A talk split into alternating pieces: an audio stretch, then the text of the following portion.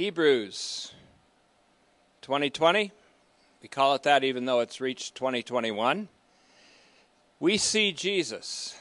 And with each increment of teaching in this series, we hope that that's what's occurring as the eyes of our hearts are focusing on Him and as our minds are stayed on Him, as Isaiah 26 3 says. This is increment 94, our 94th tiny contribution to a, an exegetical exegesis, or a theological exegesis, rather, of this wonderful homily, which was written by a pastor teacher for a congregation in the first century, and which was written by the Holy Spirit for a congregation in the 21st century. So we commit our souls to you today, Father, for you are our faithful Creator. We entrust our spirits to you, and may they be spirits of faith. We present our bodies to you as a living sacrifice, for what is done in our bodies in this life is significant to you and rewardable at the judgment seat of Christ. And we give our hearts to you, Father, in the expectation that by the Holy Spirit you will teach us. And we ask these things and we present ourselves in the name of our Lord and Savior, your Son. Amen. Many times over the years in this assembly, we've considered the connection between Hosea chapter 4 and verse 6. We alluded to that recently, where God says, My people are destroyed for lack of knowledge. And the connection with that to Proverbs 29:18 which says without a vision the people perish. My people are destroyed for lack of knowledge, and without a vision, the people perish. Thankfully, the book of Revelation presents a vision to the eyes of the heart that actually prevents people, especially God's people, from perishing. If they take the time to see it, to appropriate this vision, that is, to take it to themselves, and to see Jesus in it, the Passover slaughtered lamb, who now reigns from the heavenly Mount Zion. That's the vision. We see it in Revelation 14:1 and following, and it can be compared with what we have in Hebrews 12:22 to 24. And we're going to be looking at that passage today, in fact. On the far end of Hebrews 12:22 to 24, on the near end or the beginning, around the beginning, we have Hebrews 4 1 through 4, both of which we'll take a look at today in what we've come to know as a kind of pincer movement of exposition. The lamb slaughtered and raised is the great king. He is the lamb king. Our vision of him is that of the great king reigning in the city of the great king, the new and the heavenly Jerusalem. Without such a vision, God's people wander off. That's what it means to perish. It means to lose your moorings, as it were, to wander off aimlessly, to be without normal constraints and restraints. It means that God's people become fretful and anxious. Now, Hosea speaks of my people, Proverbs speaks of people. God's people should be the vanguard for offering hope to all people. Now, again, without such a vision that we're going to see again today, God's people become fretful and anxious. They cave in under the pressures of adversity. They become seduced by spirits of the demonic kind that cause them to drift away from sound and saving doctrine. In some cases, they become embittered, and in others, they join ideologies that offer false promises grounded in false premises. They succumb to despair and to guilt and to the soul attacking false remorse that comes under pressure from ignorant ideologues who are the slaves and bootlickers of the accuser of our brothers and the slanderer of the companions of Christ. These are the people that will proceed no further, says Paul, so you can take heart. If we study Revelation and we're truly attentive and spirit taught, God taught, we're given a vision of the all saving God and the Lamb. Now, when we studied the Apocalypse of John under the title Rev the Book, for that was our intention to rev it up, to rev the book, we discovered that in presenting his vision report, which we called a VisRep for short, a vision report, the report of a heavenly vision to listeners and hearers and seers, hopefully. In that VisRep, John used a figure of speech called polysyndeton. I'm going to write that down up here because it's going to be very important to the interpretation of our passage. A polysyndeton. That simply u- means the use of many ands. Many ands. ANDS. Now, in the Greek, those ands are kais, K A I. You'll notice when you get the printed version of this message, you'll notice that increment 94's title will be Kai, Kai, Kai, that is Kai, repeated seven times with three dots in between. And you'll see why. Kai is translated and.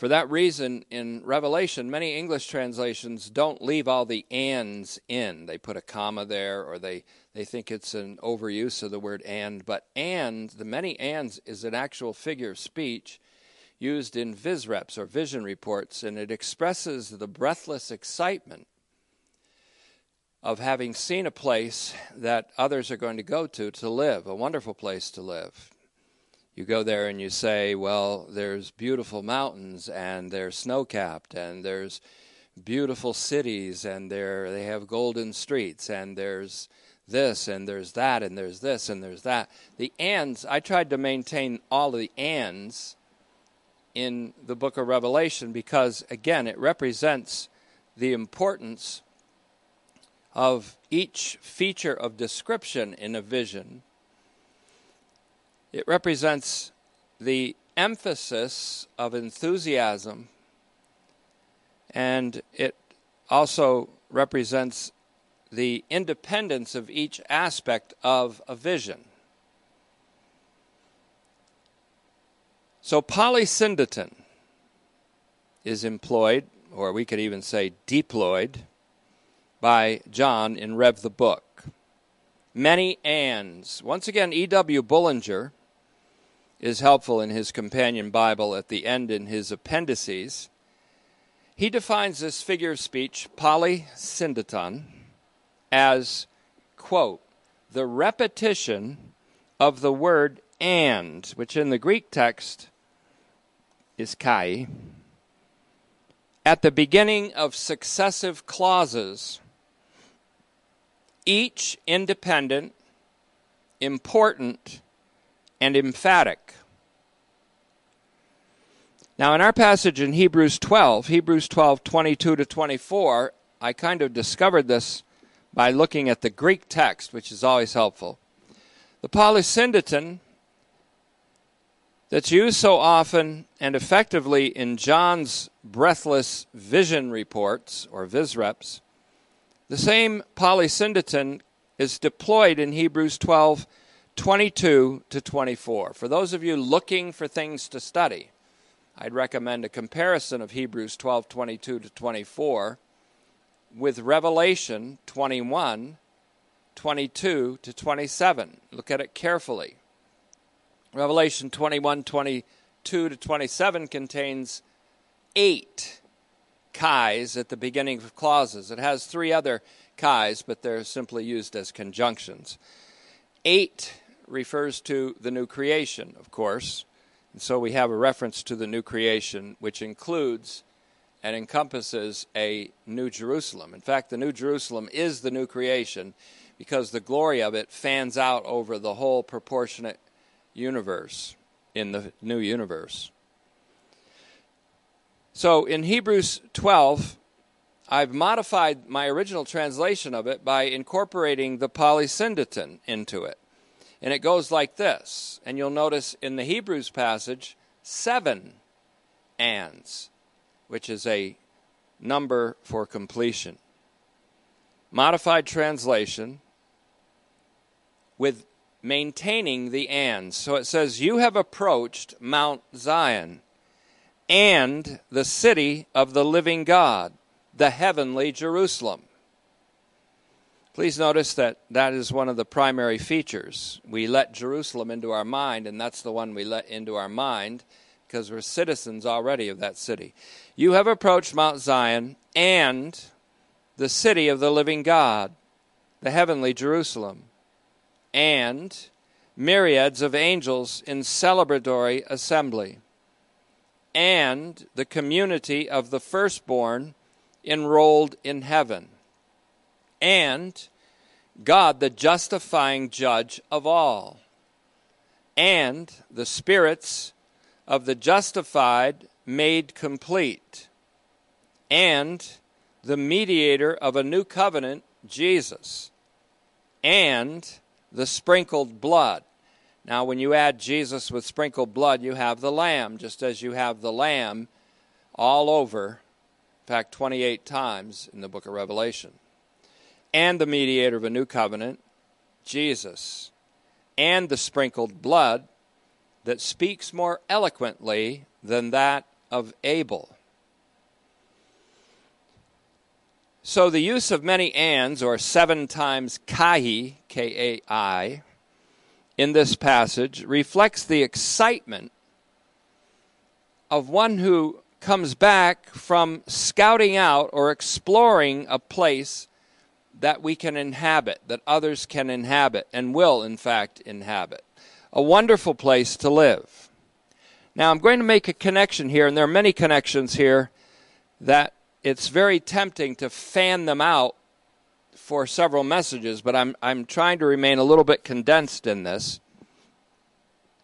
It's not unlike the report given by two of the 12 scouts who were sent by Moses to do a recon or a reconnaissance of the promised land, and who returned with a very positive sit rep situation report of the land and with confidence of defeating the seven tribes of Canaanites within it. They were fearful in their appearance, they appeared like giants, and they were, of course, influenced by demon spirits. So it was they were very intimidating if you didn't have a spirit of faith.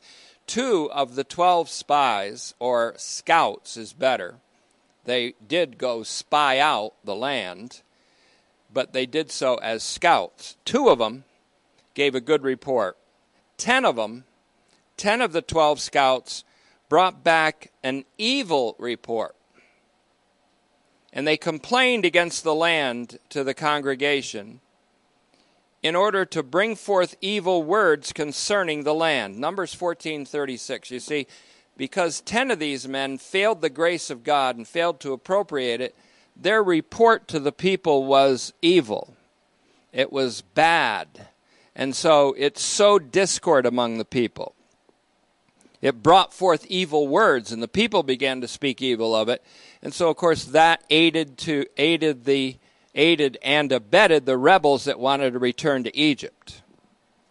So that's why I ask perhaps that would be good if you could read Numbers chapter 14. It's very helpful throughout Hebrews. It's instructive that these ten who brought back an evil report, a faithless report, a report really of unbelief, they died by a plague before the Lord, it says in Numbers 14:37. While Caleb and Joshua, these were mentioned by name, were men of a different spirit, and we recognize that in our last increment. They had a spirit of faith in a couple increments ago. They brought forth a good report and they brought encouraging words to the congregation. If you read it in Numbers 14 6 through 9. And it goes on to say, These two men lived on. The ten died a, of a plague before the Lord, as if it was a judgment by the Lord. Where Caleb and Joshua lived on.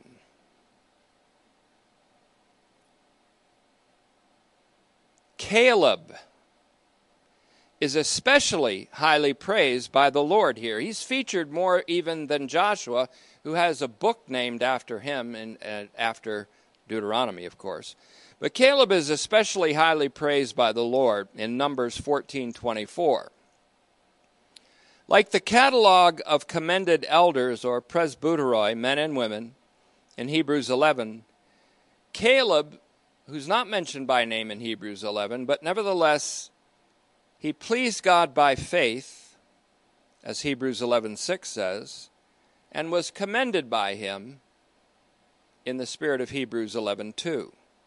Caleb and Joshua's scouting report about the land that God promised to the children of Israel and to the descendants of Abraham.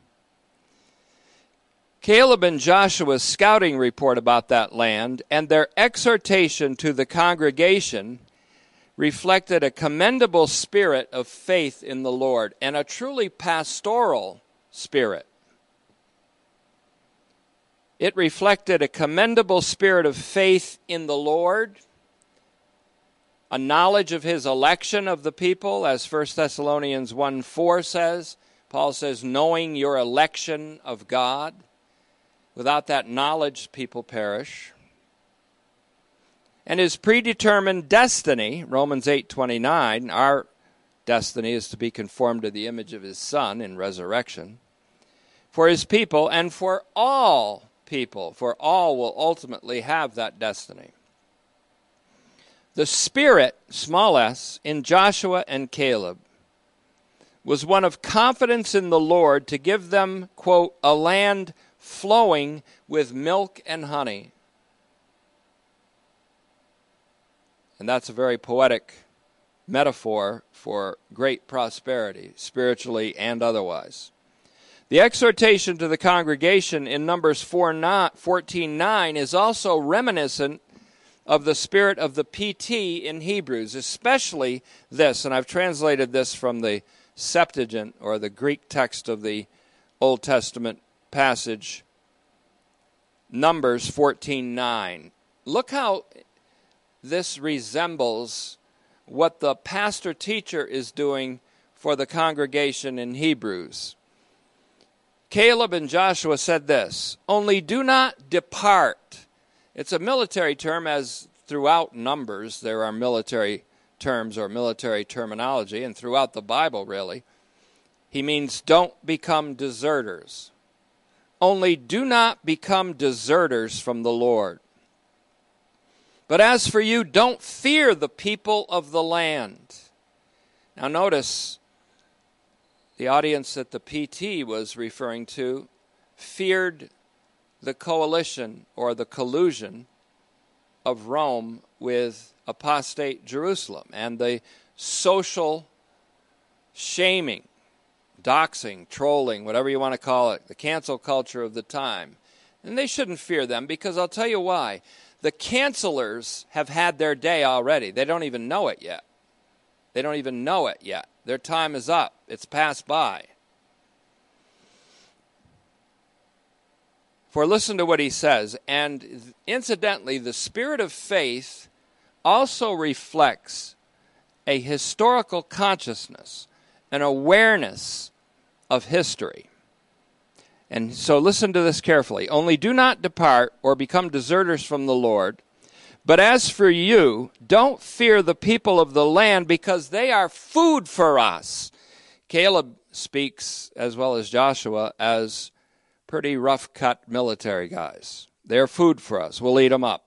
That means we're able to defeat them through the power of the Lord.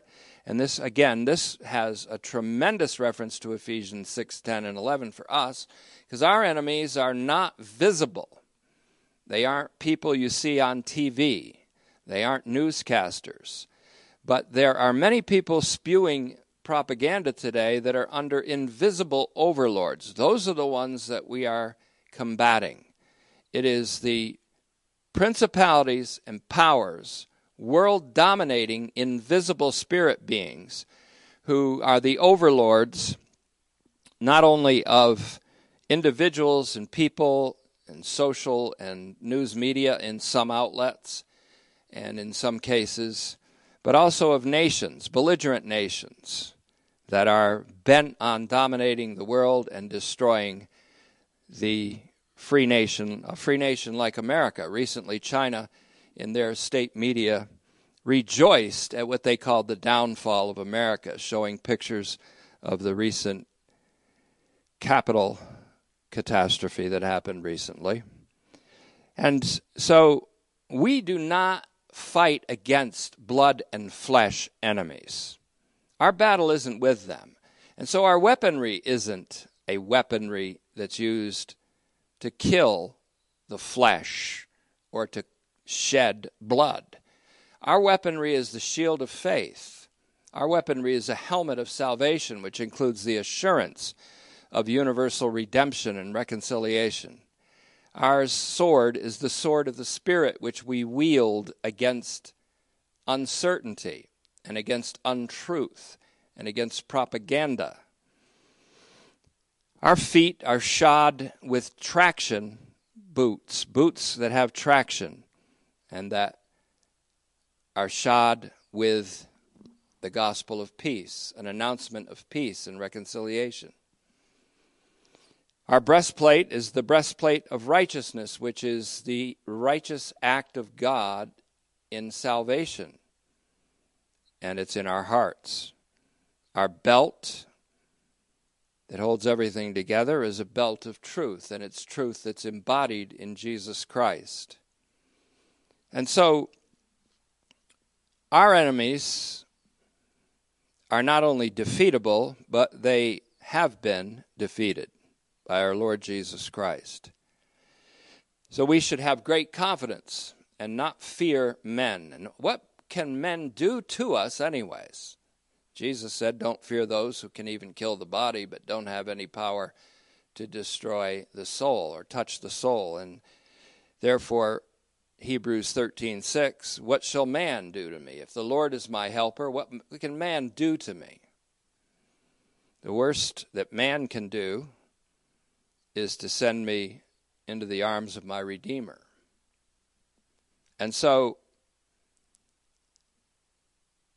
Caleb and Joshua had a different spirit. I haven't finished their exhortation. I just chose one verse, Numbers 14 9, because it's so reminiscent of the spirit of the PT in Hebrews. Only do not depart or become deserters from the Lord. Sounds just like Hebrews 3:12. But as for you, don't fear the people of the land because they are food for us. Their time has departed. Their time is up. He noticed that a culture and a land that God had sent them into defeat had had its time. Nations have their time, cultures have their time. Marxism, as a cultural ideology, has had its time, even though it's rearing its head again different ideologies have had their time. They're done. They're finished. They're over. They may rear their ugly heads as Saul continued to throw his javelin at David.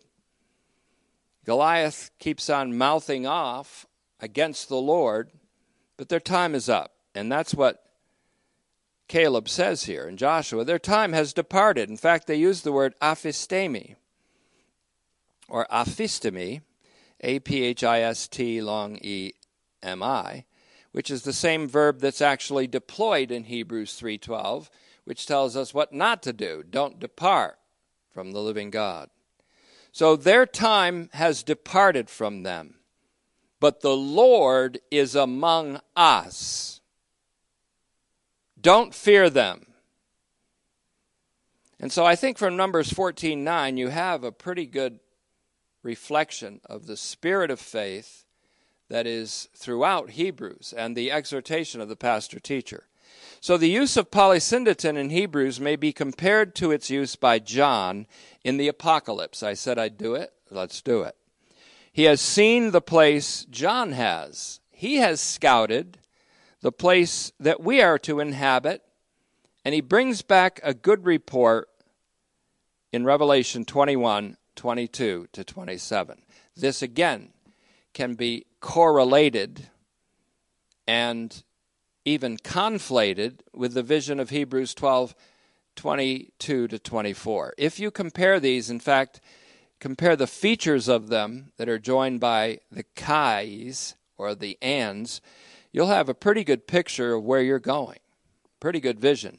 And in every case, Jesus the Lamb is the center of everything, the center of everything. So here it is. John has seen the place that we're to inhabit, and he brings back a good report. In Revelation 21, 22 to 27, he says, quote, And I saw no temple in it, for the Lord God, the ruler of all, and the Lamb is its temple.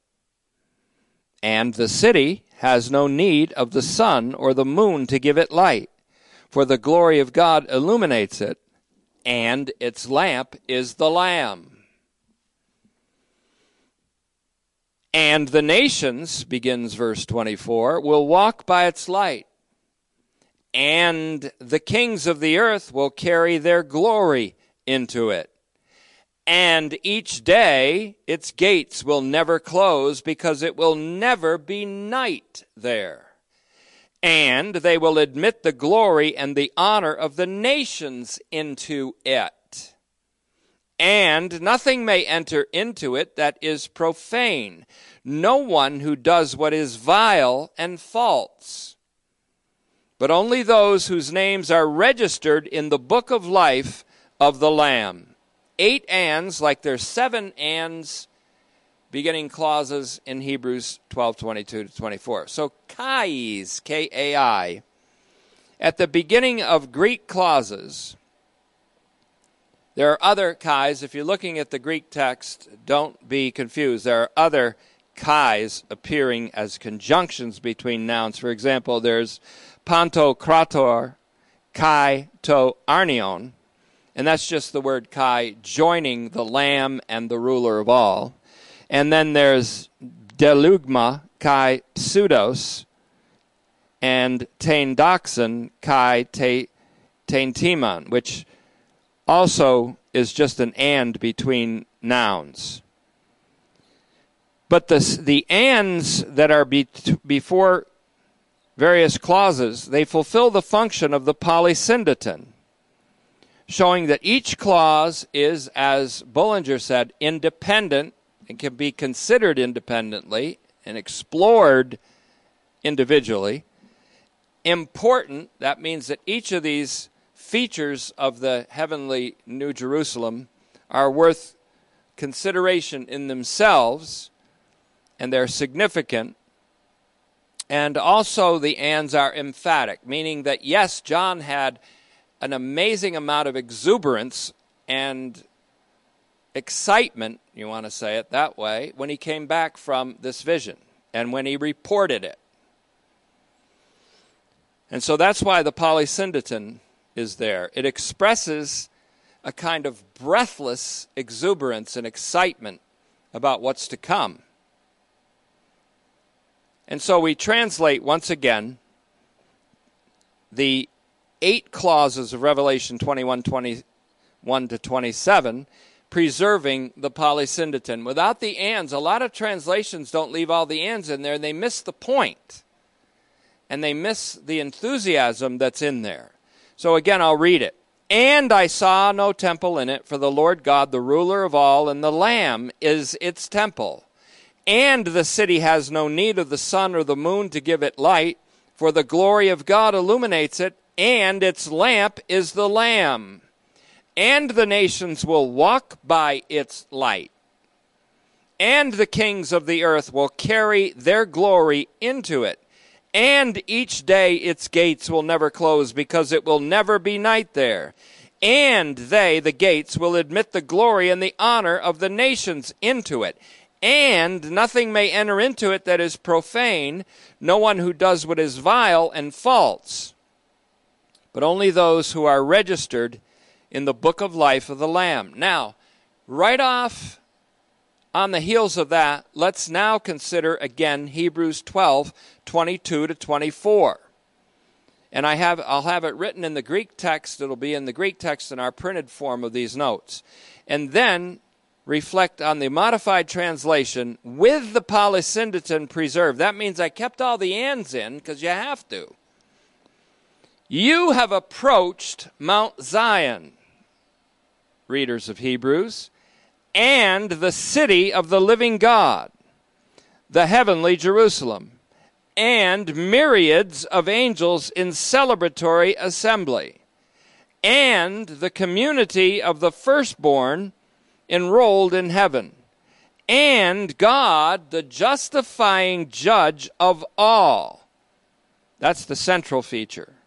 And the spirits of the justified made complete and the mediator of a new covenant, Jesus, and the sprinkled blood that speaks more eloquently than that of Abel. That's the climactic part of the vision.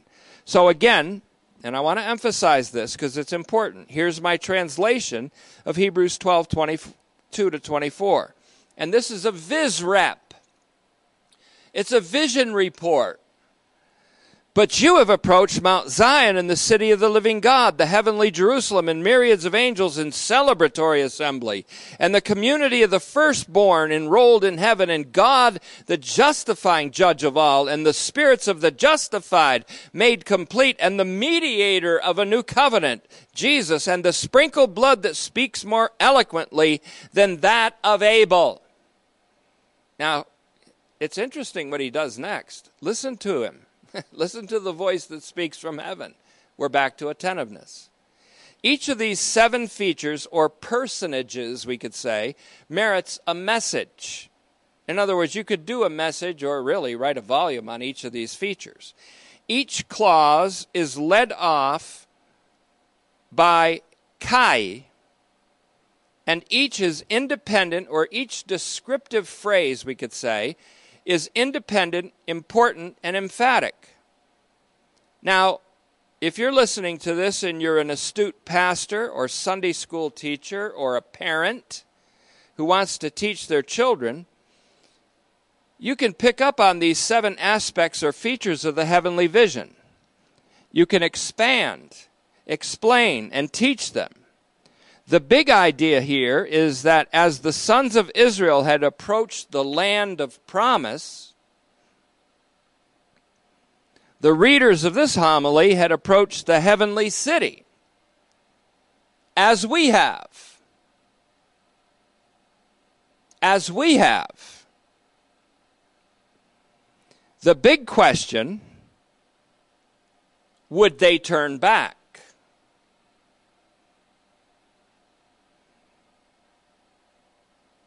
Or would they go to Christ outside the camp?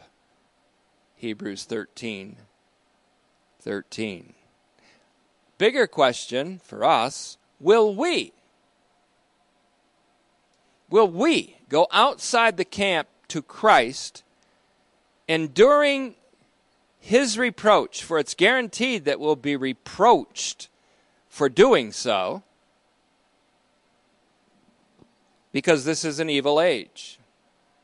It's governed by principalities and powers that have had their time, but though they've had their time, they're still reacting, still rebelling, still desiring to dominate and communicate guilt and fear and all the rest of it. If we do go out to Christ outside the camp, and I'm going to explain in our final moments, the camp means Adamic ontology. If we do go outside the camp, we will do so as those who are armed with this vision, not unarmed. We are armed with the vision of the heavenly Jerusalem in our hearts and minds. In hard times and in seasons of adversity, called the evil day in Hebrews and Ephesians rather 6:10 to 13, called a day of adversity in Proverbs 24:10.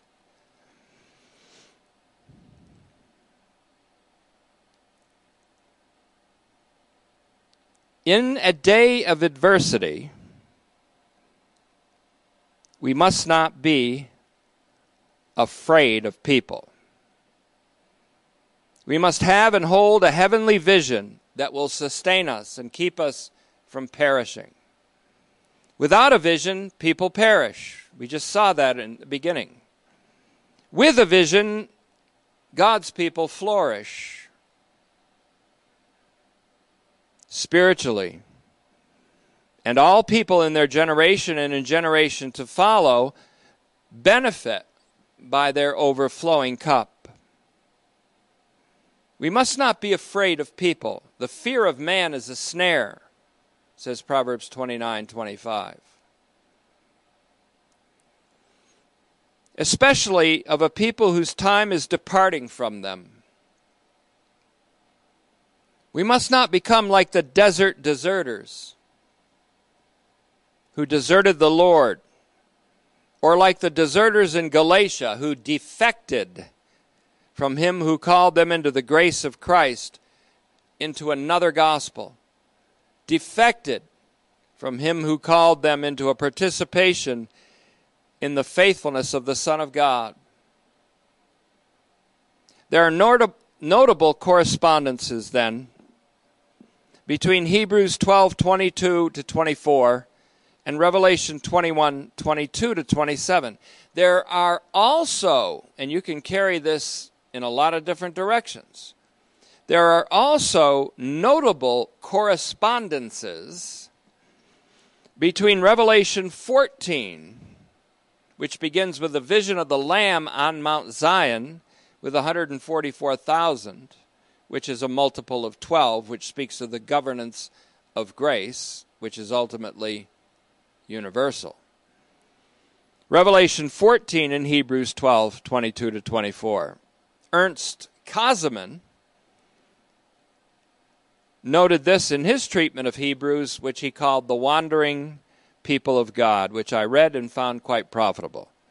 There are also notable commonalities, we could call it, or correspondences between Hebrews 3 6, where we just were, 314, and Revelation 3 11 to 13, as we've seen. The Son of Man says, I am coming soon. Hold on tight to what you have, so that no one but you receives your crown. I will make you, or I will make the victor, the winner, a pillar in the temple of my God, and he will never go out again. And I will write upon him or her the name of my God and the name of the city of my God, New Jerusalem.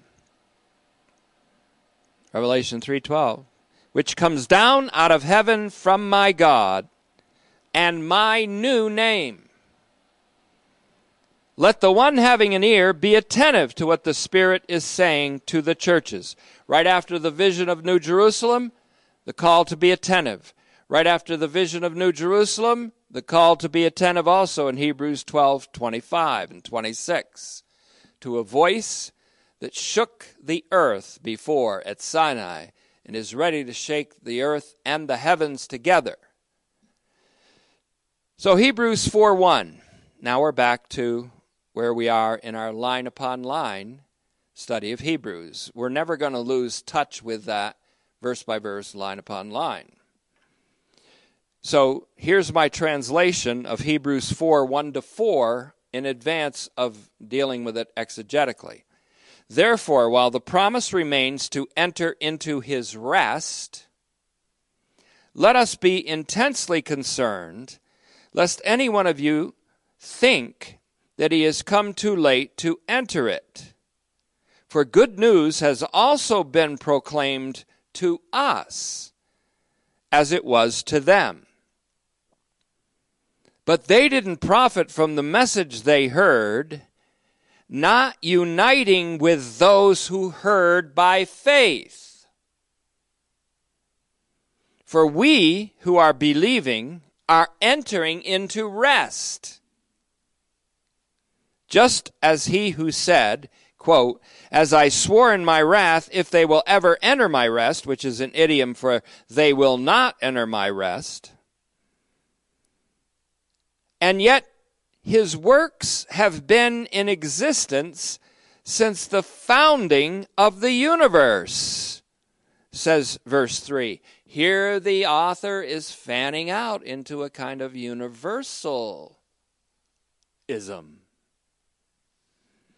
And yet his works have been in existence since the foundation of the universe. For somewhere, and I like the way he does this kind of tongue in cheek, somewhere he speaks about the seventh day in this way. As if to say, well, somewhere in the Bible it says. That's not a very good argument. When you tell me that you have a certain belief system and you base it on this, somewhere in the Bible it says, you aren't going to win me over in a million years. He's using this kind of facetiously. Somewhere he did the same thing in Hebrews 2 6. Somewhere it says God made him a little lower than the angels and crowned him with glory and honor. Somewhere. Well, we know that somewhere, Psalm 8, 4 through 6, or Septuagint, Psalm 8, 5 through 7. We know that he's speaking here specifically of Genesis 2 2. He's brought Genesis into the mix here.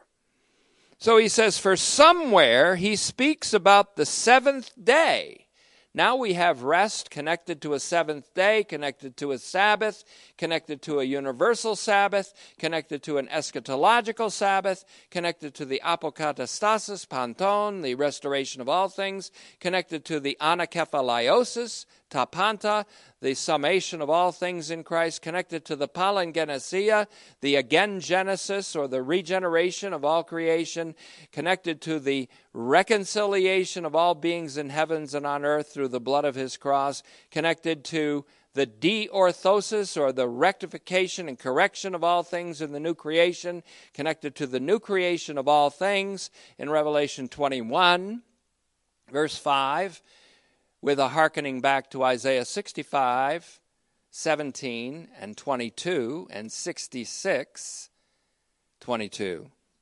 And with a hearkening, of course, to 2 Corinthians 5.17 and Galatians 6.15, the new creation. So the PT ingen- ingeniously fans out the notion of God's rest universally because he shows that God rested after he completed the universe.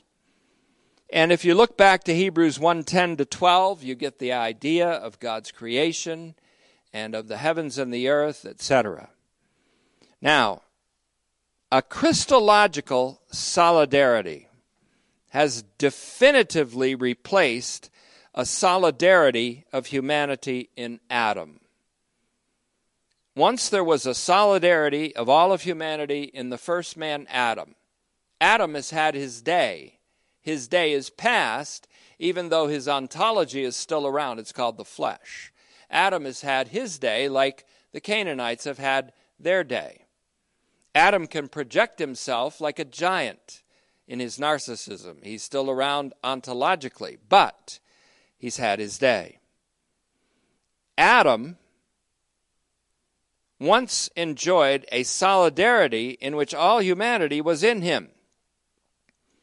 But an Adamic ontology has been replaced by what I now call a Christic ontology. To match up with Adamic, I made it Christic. I've had to coin a little phrase to get more precise doctrinally. In Philippians 1:21, when a man like Paul is in the livingness of Christ, which is a Christic ontology rather than an Adamic ontology, he says this and means it. For me, living is Christ, and to die is gain. He says it and means it. He doesn't just say it because it's the verse of the day, and it's a verse I memorize, and it's a land I see over the landscape, over the horizon. No, it's a land I'm in. So, this is what I call a Christic ontology. That's a present experience of livingness under Christ and in him. It's also found in Galatians 2:20 where Paul said it is no longer I who live but Christ who lives in me and the life that I now live I live by the faithfulness of the Son of God by a participation in his fidelity. We also find it in 2 Corinthians 3:18 that we're being conformed or transformed into the image of the Lord by the Spirit of the Lord.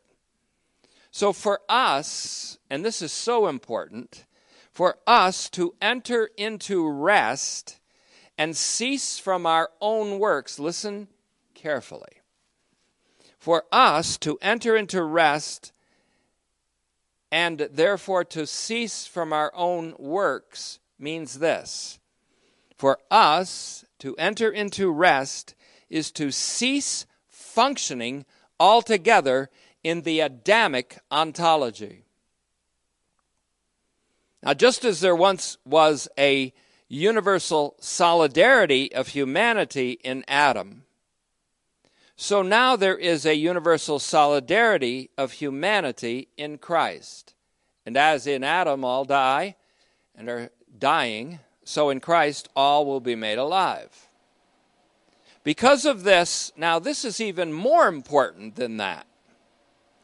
Because of this, there is a Christic, C H R I S T I C, ontology, or livingness, we could call it. Existence, but livingness.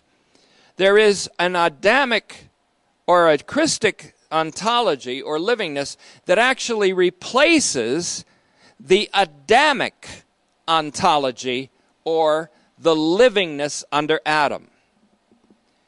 Another way to say this the new man, Jesus Christ, Jesus Christ is the new man that we put on in Ephesians 4:24, Colossians 3:10. Look at Romans 13:14. Jesus Christ is the new man. He has entered the scene. The old man, Adam, has been replaced. He's had his day. His time is over. His time is departed.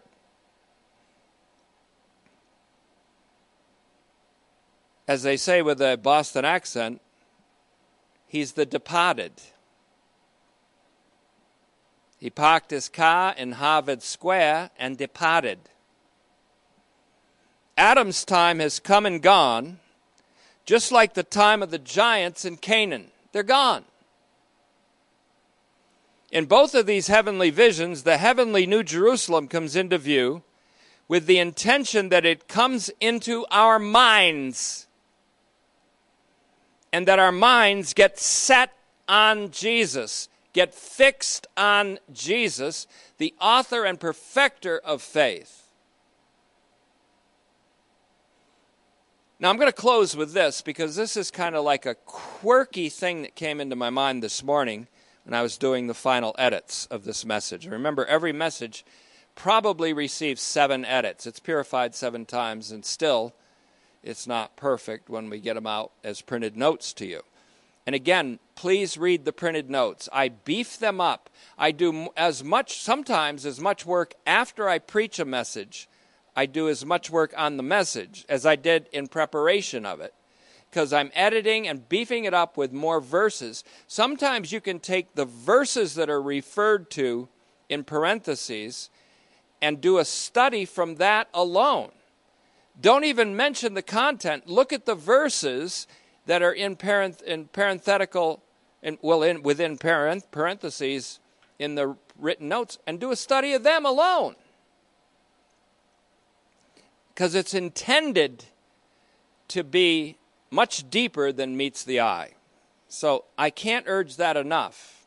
I cannot urge that enough. God has given us this time to have these insights, and there's no better or other reason that excels that reason. So take advantage of it. Don't come through this pandemic in the summer or the late spring or whenever we come out of it and having missed the purpose. And it's not too late. Speaking to King Agrippa, speaking of kings that have had their day, Paul said, and this is extraordinary. It's Acts 26:19. Paul said, "I have not been disobedient to the heavenly vision." Now, of course, what he means is he saw not only did he see Jesus, the righteous one, and hear a word from his mouth, but it's very possible that he saw Jesus in the context of this heavenly city, this heavenly vision that we're talking about in Hebrews 12 22 to 24 and Revelation 21 22 to 27. And so, how can you be disobedient to a heavenly vision or obedient to it? Well, you can be obedient to it by letting it come into your mind and govern your thinking and increasing your faith and your confidence and your personal sense of destiny. So he said, I have not been disobedient to the heavenly vision in Acts 26 19. So here's another question for you and for me, me especially, but also you. Will we be obedient to this heavenly vision by letting this heavenly Jerusalem into our minds and by living as citizens of heaven.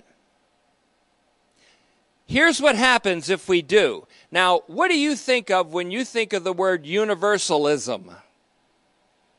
Well, most people think of a universal salvation of all of humanity and a reconstruction or a redo of the whole universe.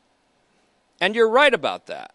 But universalism refers not only to the universe in all of its times, which are destined for a recapitulation in Jesus, but it also refers to man or to an individual man or woman in their being and essence and acts. There is me and there is the universal me, which is all of me, which is my soul, spirit, heart, mind, body, everything about me, my essence, my acts, my being, the acts that I perform in this body. So when a man or a woman is controlled universally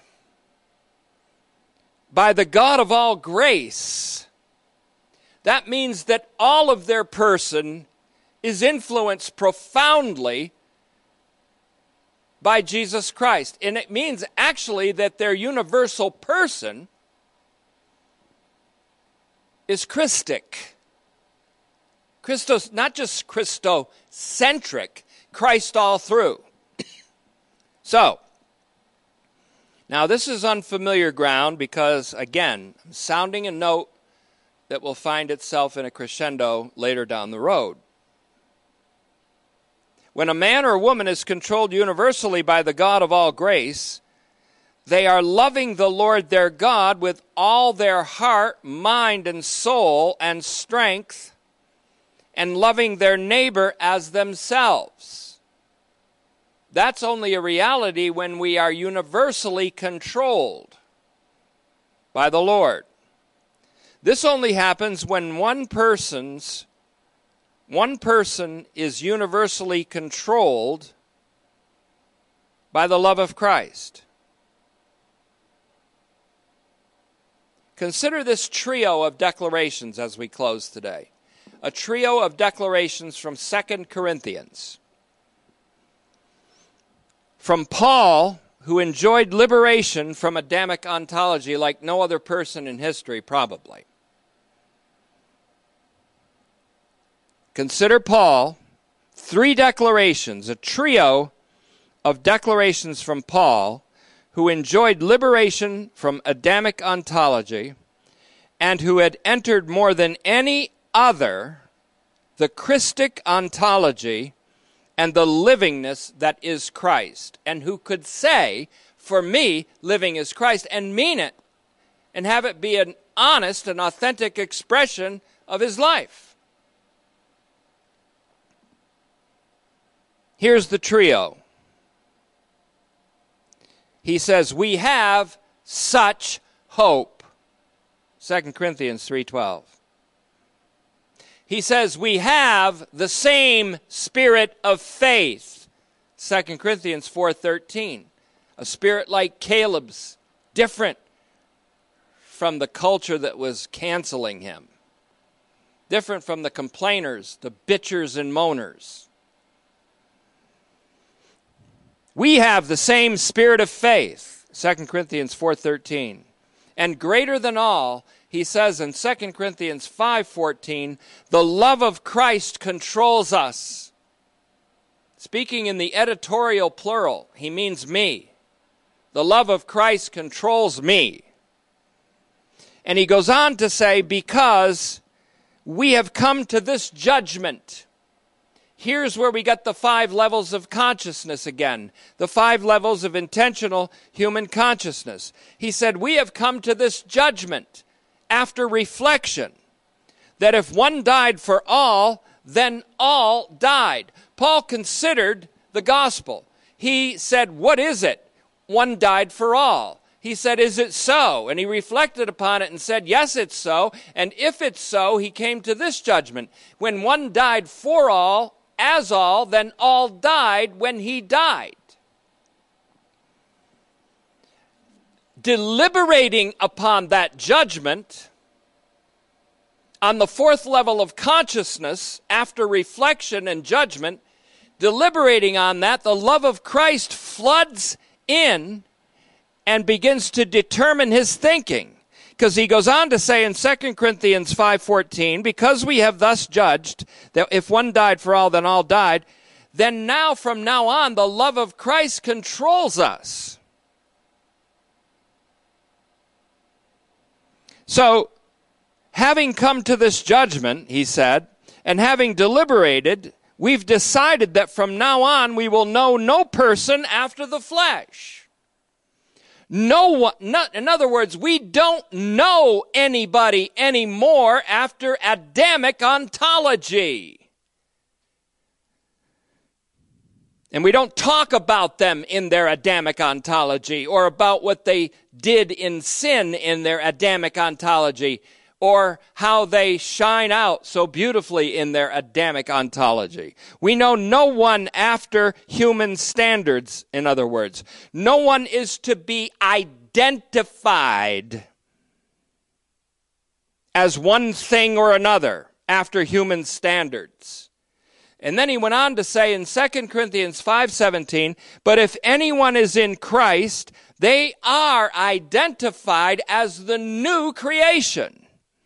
In Him, in Christ. Furthermore, because we have determined that all human beings are to be summed up in Christ, then in one sense they already have been because they all died when He died.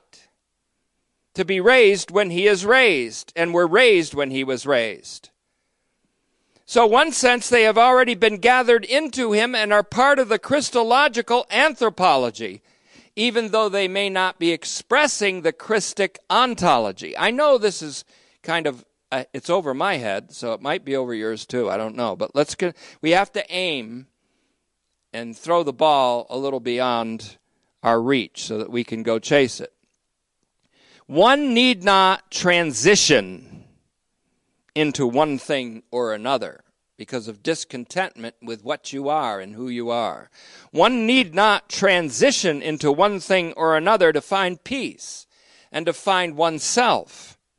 One need only to identify as Christ corporate and anticipate the transition configuration, which will also accompany the reality of there being no former antinomies, no more, no more antagonisms in this new creation, like Jew versus Gentile, Christian versus Muslim, Democrat versus Republican, woke versus prole, slave versus free persons, or female versus male, or what or whomever.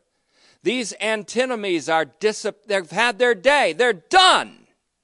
If anyone's in Christ, and in one sense we all are because of Christological anthropology,